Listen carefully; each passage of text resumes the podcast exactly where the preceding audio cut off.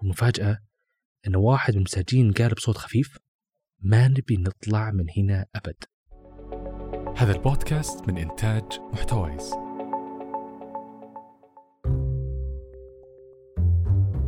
مرحبا جميعا.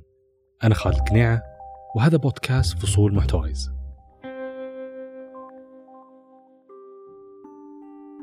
كان يا مكان في قديم الزمان سنة 1942 في روسيا. جو علماء وأخذوا خمس مساجين. كان كلهم محكوم عليهم مؤبد. وسووا عليهم تجربة وهي أنهم يخلونهم صاحين 24 ساعة. ما ينامون أبد ولا حتى غفوة واحدة. طبعا هذا الكلام كان لمدة شهر كامل 30 يوم. وقال لهم لو وافقتوا على التجربة راح نعفي عنكم الحكم وتطلعون من السجن. كلهم قالوا بس 30 يوم ونصير بعدها أحرار ونعيش حياتنا. المهم العلماء جهزوا غرفة. الغرفة كانت مقفلة تماما. ما فيها إلا شباك قزاز صغير. ليش؟ عشان يراقبونهم وميكروفونات عشان يتواصلون معهم.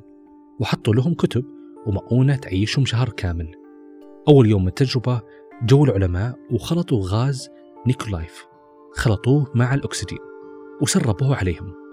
المعروف أن غاز النيكولايف يتحكم بالعصب المسؤول عن النوم بمجرد ما الشخص يشمه بشكل مستمر يخليه صاحي طول الوقت. ومرت خمس أيام وهم يسربون هذا الغاز على المساجين بس اللي صار باليوم السادس لاحظوا أن المساجين يتصرفون بطريقة غريبة. جاء اليوم التاسع واحد من المساجين قام يصرخ ويركض بالغرفة لمدة ثلاث ساعات متواصلة لين تقطعت حباله الصوتية. أما باقي المساجين قاموا يقطعون ورق الكتب ويغطون الفتح اللي يراقب منها العلماء. مرة ثلاث أيام العلماء ما يدرون وش قاعد يصير داخل الغرفة. كانوا يلاحظون أن في استهلاك للأكسجين وهذا يعني أنهم أحياء. نادوهم بالميكروفون وقال لهم انبطحوا راح ندخل وأي شخص يتحرك راح يرجع السجن مؤبد. والمفاجأة أن واحد من المساجين قال بصوت خفيف ما نبي نطلع من هنا أبد. قرروا العلماء أنهم يقطعون الغاز عنهم. وأول ما انقطع بدقائق قاموا المساجين يصرخون ويطالبونهم يرجعون الغاز. دخلت قوات الجنود وهنا انصدموا من اللي شافوه. منظر مخيف. الأرض مليانة دم وأعضاء متناثرة. واللي صدم الجنود أكثر أنهم لقوا المساجين مجتمعين يأكلون جثة واحد منهم. المساجين انقلبوا وحوش وهجموا عليهم لكن الجنود مسكوهم وأخذوهم لأقرب مستشفى. كانوا فعلا بين الحياة والموت. ماتوا كلهم ما عدا شخص واحد. بس عجزوا يفهمون منه. وش كانوا يفكرون هم يتصرفون بهالطريقة. الساعة 7 الصبح. بدأ اليوم وقدامك تقريبا ثمان ساعات دوام من كلاسات ومذاكرة ولكتابة تقارير وإيميلات لكن تحس برهاق. يمكن كوب قهوة يصحصحك شوي لكن باقي تحس برهاق وكسل. قفل كل شيء وارجع نام. تخيلوا أن موسوعة جنس للأرقام القياسية منعت الرقم القياسي المتعلق بأطول مدة للاستيقاظ بدون نوم لأنه اعتبروها فيها ضرر وفيها خطر على الجسم. مع العلم أنه الموسوعة فيها أمور كثير غريبة يعني فيها الناس اللي بتاكل زجاج والناس اللي تحط أسلاك وحديد في فمها أشياء خطرة ومع ذلك مسموحة. ولكن الاستيقاظ مدة طويلة اعتبروه ممكن يؤدي إلى الوفاة وخطر كبير جدا على الجسم فمنعوه. نوم أقل يعني عمر أكثر. عبارة كتبها ماثيو ووكر في كتابه لماذا ننام. مخيف جدا إن مهما اهتميت في الأكل الصحي والرياضة بدون ساعات نوم صحيحة ومنتظمة يظل جسمك بيتأثر بشكل سلبي. يوميا تصاب بحالة تشبه الغيبوبة ويمكن أقرب لحالة الموت. إلى أن قلبك مستمر بالنبض وتجيك هلوسات غريبة بعقلك. هذه الحالة راح تاخذ ثلث حياتك ثلثها. هذا هو أقرب وصف النوم لو فكرنا فيه. كيف ننام؟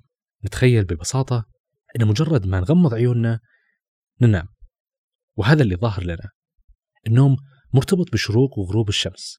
بمجرد ما يبدأ وقت الغروب يجي هرمون الميلاتونين ويرسل لكل عضو بالجسم رسالة. الرسالة تقول أهلين الدماغ يسلم عليكم ويقولكم خلاص وقفوا شغل. هذه الرسالة تقعد تفرز لفترة طويلة. حتى كل عضو يبدأ يخفف من طاقته. وهنا نبدأ نحس بالخمول والكسل والنعاس لحد ما كل عضو يتوقف تماما. وهنا تبدأ عملية النوم. أول مرحلة بالنوم تسمى مرحلة حركة العين الغير سريعة. يبدأ الجسم يجدد خلاياه ولما تنتهي هذه المرحلة يفصل الدماغ الأعصاب المسؤولة عن الحركة.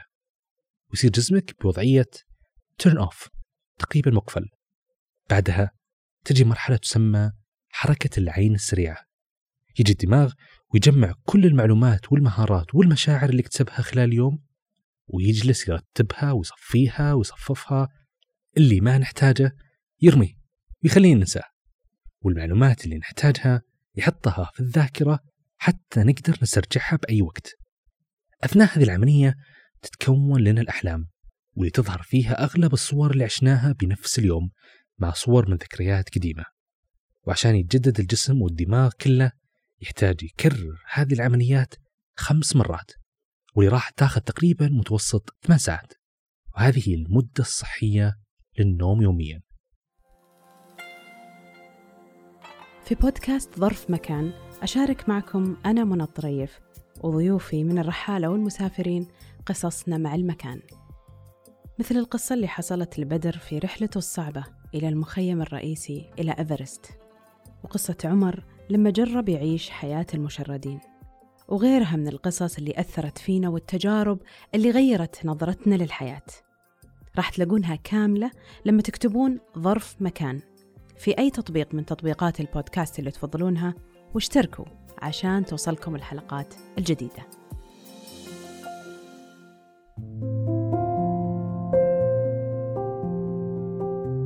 طلب منك دكتورك بالجامعة تكتب بحث وتقدمه على هيئة برزنتيشن بكرة اللي هو عرض تقديمي.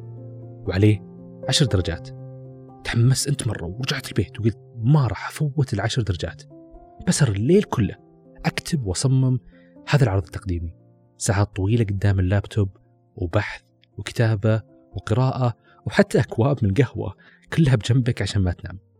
خلصت على أذان الفجر وقلت أخذ غفوة أبو ساعة. وبعدها أروح الجامعة.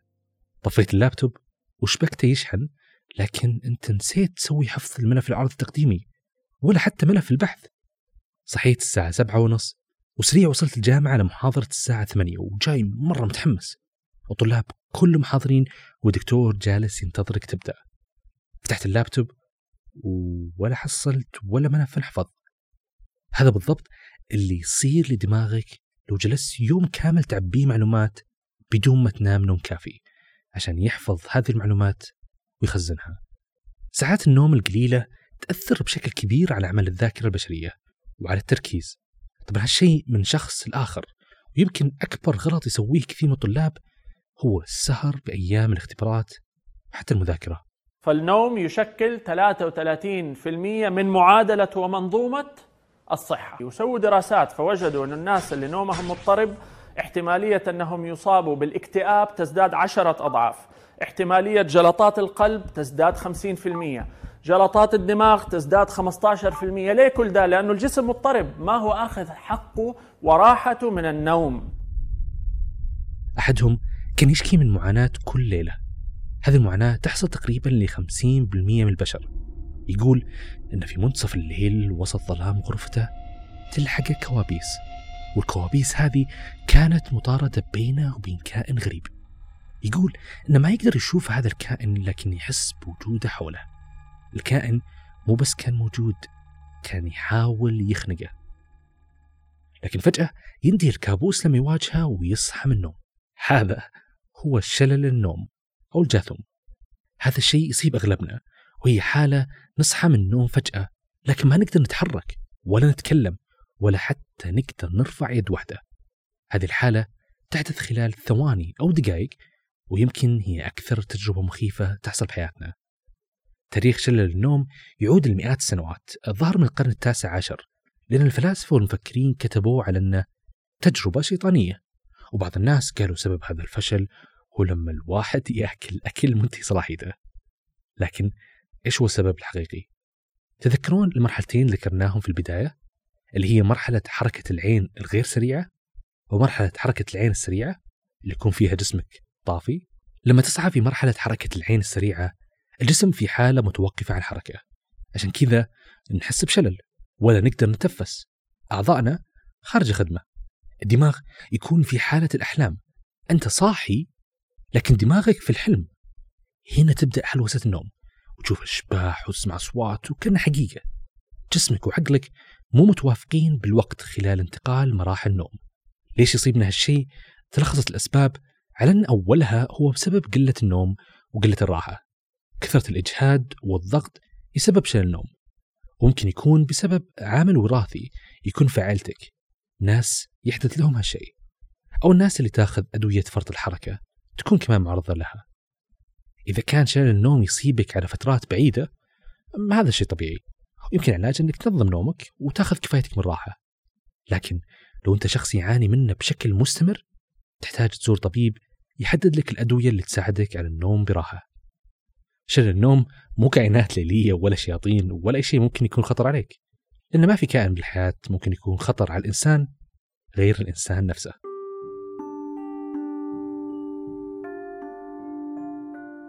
نعاني من حالة لا مبالاة اجتماعية تجاه النوم. على الرغم من أننا تقريبا نقضي ثلث حياتنا بالنوم. الحقيقة أننا نقدر نعيش أيام بدون أكل لكن مستحيل نعيش بدون نوم. يمكن نشوف أن النوم مجرد مضيعة وقت أو وسيلة راحة. هو في الأساس وظيفة مهمة لتوازن الجسم من تنظيم الدورة الدموية وتجديد الخلايا وتعافي الدماغ. تصبحون على خير. أنا خالد قنيعه